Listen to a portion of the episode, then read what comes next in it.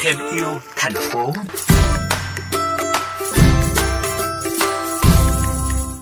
Quý vị thân mến, kênh nước đen quận Bình Tân có thời điểm được xem là kênh chết ở thành phố Hồ Chí Minh vì ô nhiễm trầm trọng.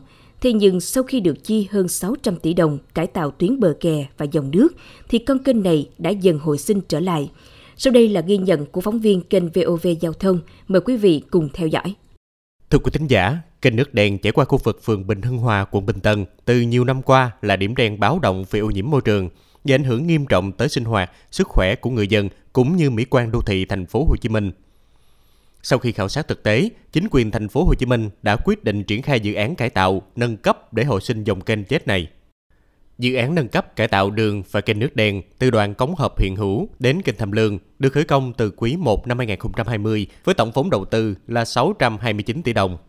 Công trình được thực hiện trên chiều dài 1,4 km, rộng 40 m tính cả mặt đường, vỉa hè và lòng kênh. Vào dịp Tết nhâm dần năm 2022 vừa qua, công trình chính thức cán đích giúp việc đi lại được thông thoáng hơn và cải thiện về môi trường cho khu vực.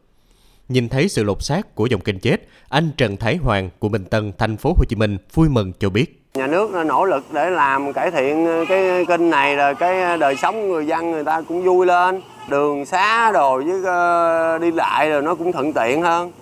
Dĩ hè nè, con cái rồi đi ra ngoài đây chơi. Lúc trước là chưa có dĩ hè, đường thì nó nhỏ, nó với lại cái kênh này nó không có bờ rào. Đó, thì mình cũng không dám cho con đi ra gần đó. Sau khi cải tạo, lòng kênh được nào phét, hai bên bờ được kè lại chắc chắn, lắp lan can cao hơn 1,5 mét, làm vỉa hè rộng gần 1 mét cho người đi bộ. Lòng đường hai bên bờ kênh được thông thoáng hơn sau khi được mở rộng, thảm nhựa cho hai làn xe chạy, lắp hệ thống chiếu sáng, trồng cây xanh, lát vỉa hè.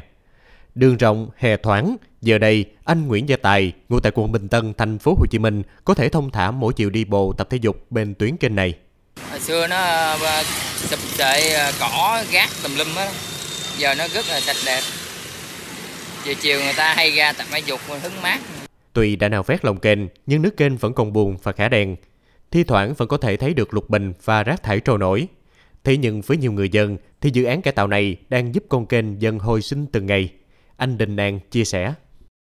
Còn cái thứ hai thì ờ, nó không có hôi, thứ ba nó không có bị ngập lên trên như hồi trước nữa. Đó, thì nó giảm hôi rất nhiều, nó khoảng còn được 80%